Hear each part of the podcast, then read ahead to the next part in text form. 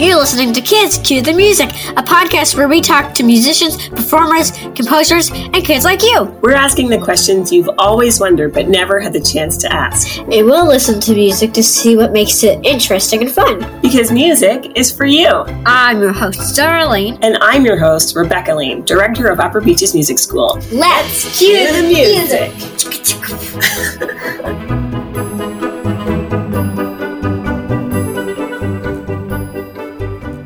Welcome to another episode of Kids Cue the Music. I'm your co host, Rebecca Lane. And I'm your co host, Zara Lane.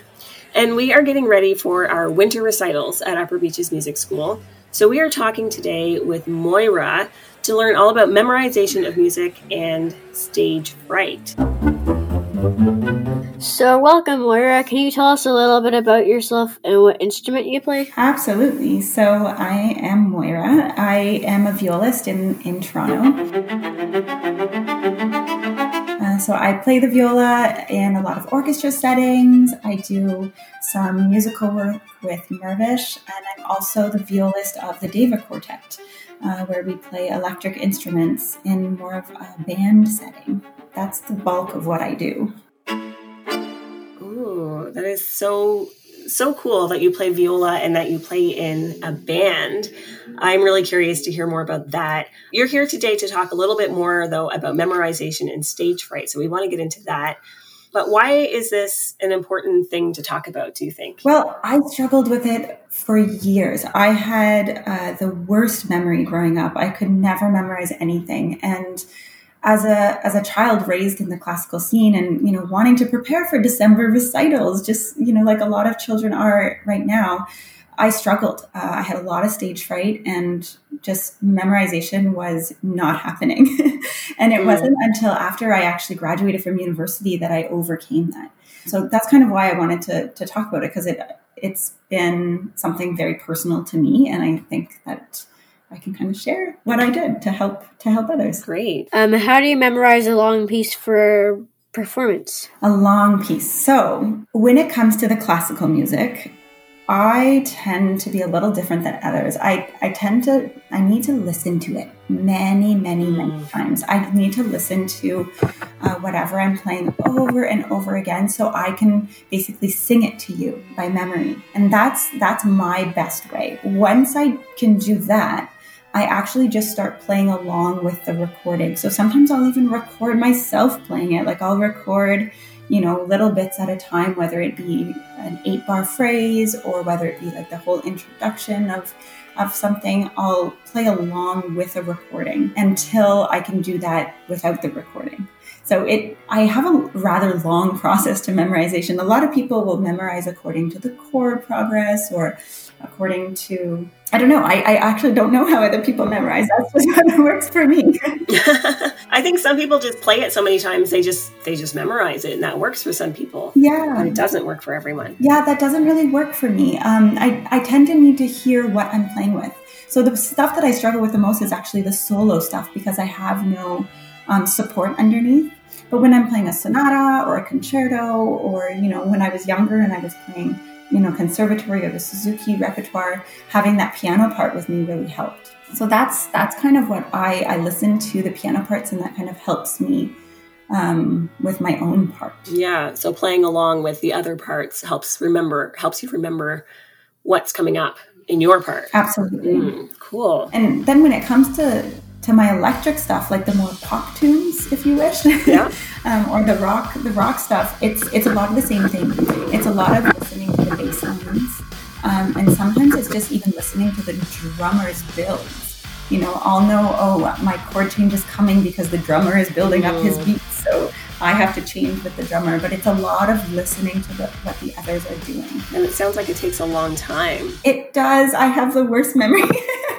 um, so it, it definitely is a long process for me in particular. Why don't I play as well when I'm performing as I do at home? Ah, the performance anxiety. So I used to have a funny thing that that would happen to me, and I, I've outgrown it, luckily. Um, but when I when I would perform, my whole leg, my right leg in particular, would start shaking. I was so nervous that, and it was such a. It wasn't a small shake, it was a visible shake. So when I was doing even my bachelor's recital at university, my whole right leg was shaking the entire time.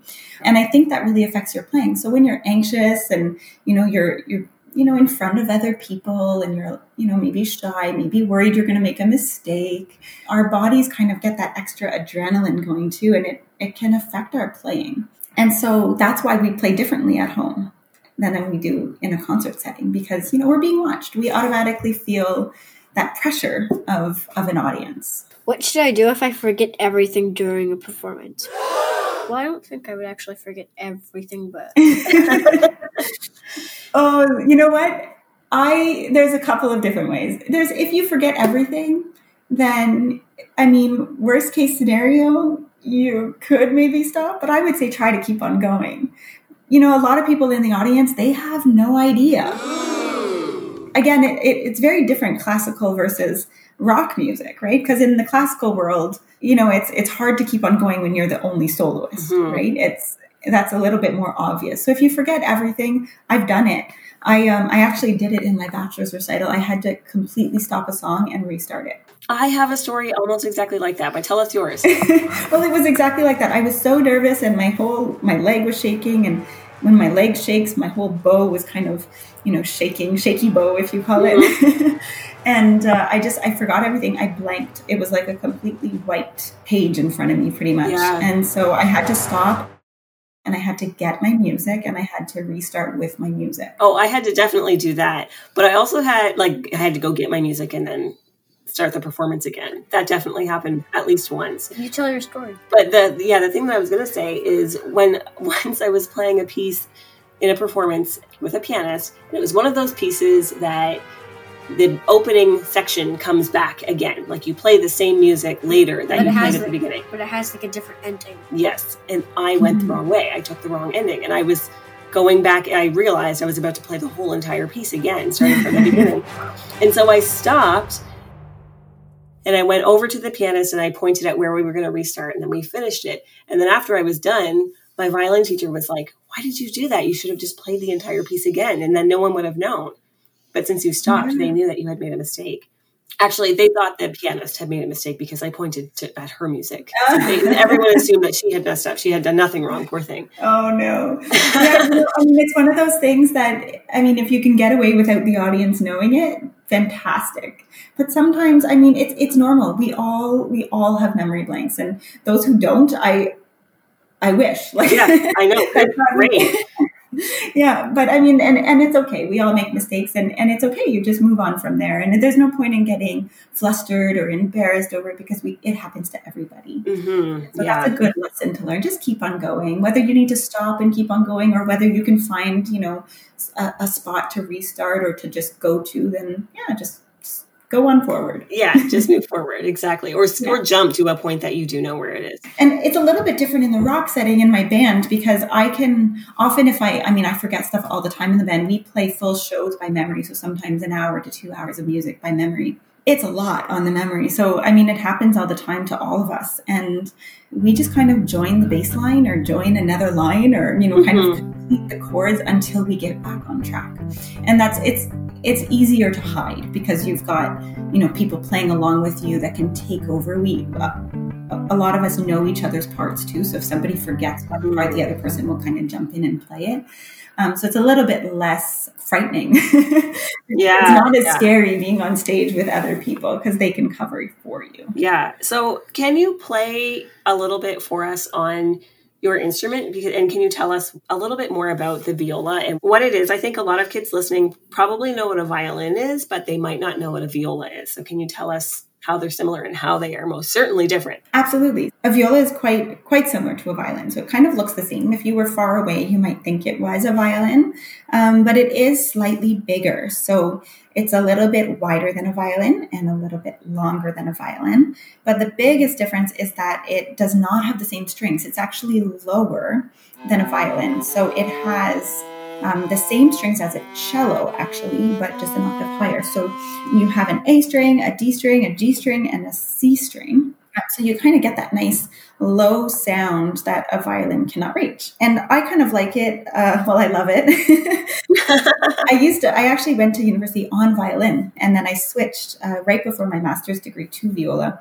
I was just drawn to it with its, uh, I guess, soulful sounds. It has a nice kind of low full sound. So I'll, I'll play a little something for you.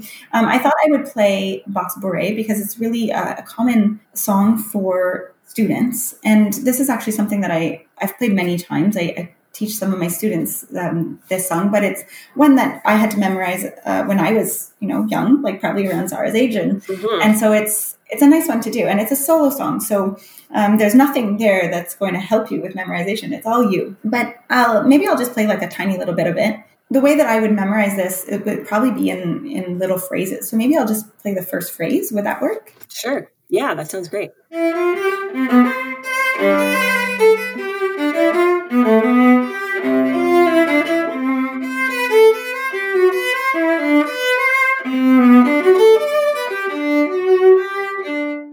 That was a great clip. Thank you for that. that was amazing. What did you think, Zara? It was pretty good. What did you think about the sound? Oh, it was super loud. Yeah, it's like really full and rich compared to a violin, which is a bit of a thinner sound sometimes. Yeah, and I guess one of the differences too is um, I've noticed this with just even playing the instrument. You can hear the vibrations a little bit more through your body because it's got that nice low sound. You actually feel them a little bit more than you would on a violin. Yeah. Kind of like a cello. Like when you play a cello, it's just so big and vibrant and you can feel it, but this is right up on your neck and you play it the same way as a violin. So it's, you feel that right in your chest and neck area while you're playing. Amazing. Mm-hmm. So we're going to listen to some more of your music and from your ensemble. Can you tell us again the name of your ensemble? Absolutely. Yes, I play with the Deva Quartet. Okay. And can you tell us a little bit about your group, about Deva Quartet? So we started off as a classical, like we were playing acoustic instruments and we were doing quartets. And then we got into kind of like, you know, some Shostakovich quartets. And then we started playing a few covers. So just, you know, uh, bands that already existed. We were just copying their songs, but on string instruments. And uh, Liza, who is our cellist, started arranging our music. And our arrangements were, were pretty good. so we mm-hmm. started, we added some drums to that and we started just playing shows through um, just playing our covers. And then one day, kind of, Liza came to us and she said, Hey guys, I wrote us a song. And we are like, wow, you, you wrote us like you actually wrote it. We're not playing somebody else's music. Mm, amazing. And so that's kind of how it started. So Liza now writes all of our music, and we still do play a fair bit of covers, which is what I think I, I think we're going to listen to a cover. Yep, that's what we're going to listen to today. Um, but we also do our original music that's written for electric strings. So we've got an electric cello, one electric violin, and then two violin viola hybrids. So they're actually uh, five strings instead of four. So they have the E string, such as like violin would, but also has the C string. So that's what the one that I play. I play a hybrid between the that has the five strings. Mm-hmm. Okay. Why do you call yourselves a band? Oh, that's a good question. So we we call ourselves a band because we're we're not your typical typical string quartet. We play with a drummer. So right then and there, we're different.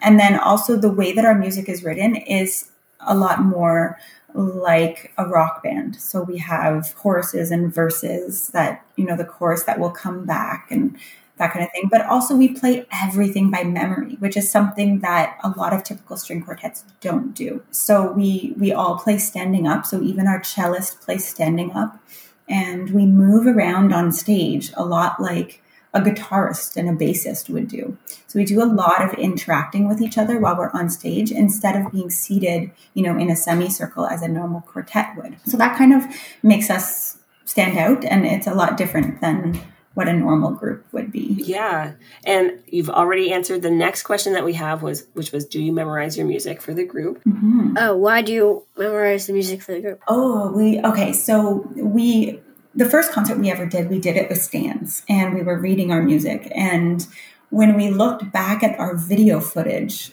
we just looked so immobile and we didn't have a lot of interaction with each other. So the next concert we did, we said, you know what, we'll try one song by memory. And then we looked at the video footage and there was such a huge difference as to how we played. we were playing better because we had so much more eye contact and, and body contact.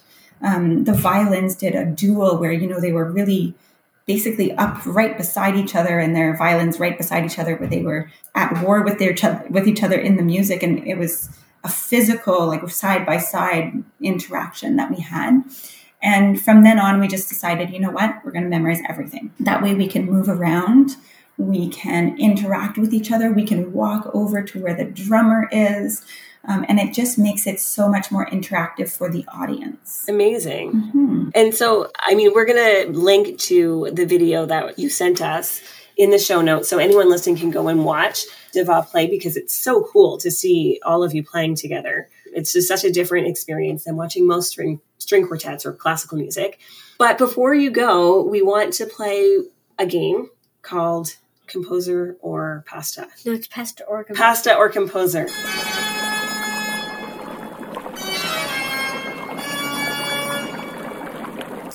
Okay, you go ahead and explain it. Zara. Okay, so it's basically like this game where somebody says like a complicated word, and then we have to guess if it's a kind of pasta or if it's a, a name of a composer. Okay, that sounds fun. so the first one is Campagnoli. Oh. Campagnoli. Is that a pasta or a composer? Moira, what do you think? I'm going to go with pasta. Um, Zara, what do you think? I don't think it's a composer. Campagnoli is a violinist who composed. There we go. Okay. So Campagnoli is a composer. So why am I so good at this game? I think we should do another one. This is too much fun. it's very fun. Yeah. Okay, let's do one more. Testaroli. I'm going to go with composer. Yeah, composer. Both of you think it's a composer. Yeah. Okay, so let me spell it and look it up. Testaroli. Testaroli. Testaroli is a pasta. Ah.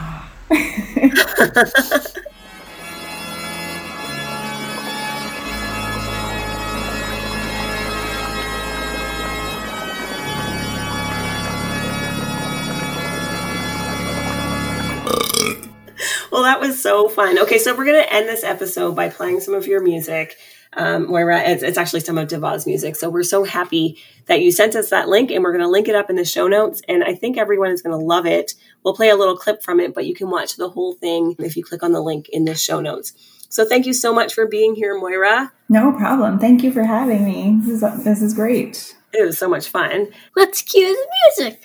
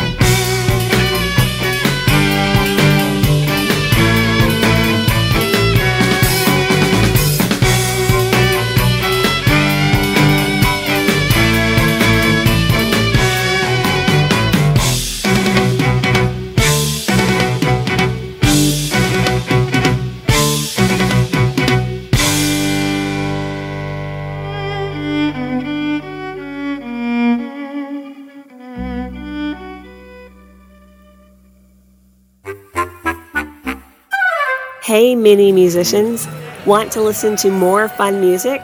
Tell your grown-up to head over to upperbeachesmusic.com slash rescue to get an email each week with links to kid-approved classical music, crafts, and much more. That's right. We'll send you a little package of links every Monday morning so that you can keep the musical learning and fun going all week long. That's upperbeachesmusic.com slash rescue.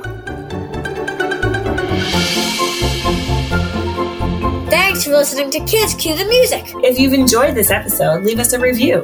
Your ratings and reviews help more people like you find our podcast. Don't forget to subscribe and share this episode with other kids you think would love it. I'm Zara Lane. And I'm Rebecca Lane. Talk to you next time on Kids Cue the Music.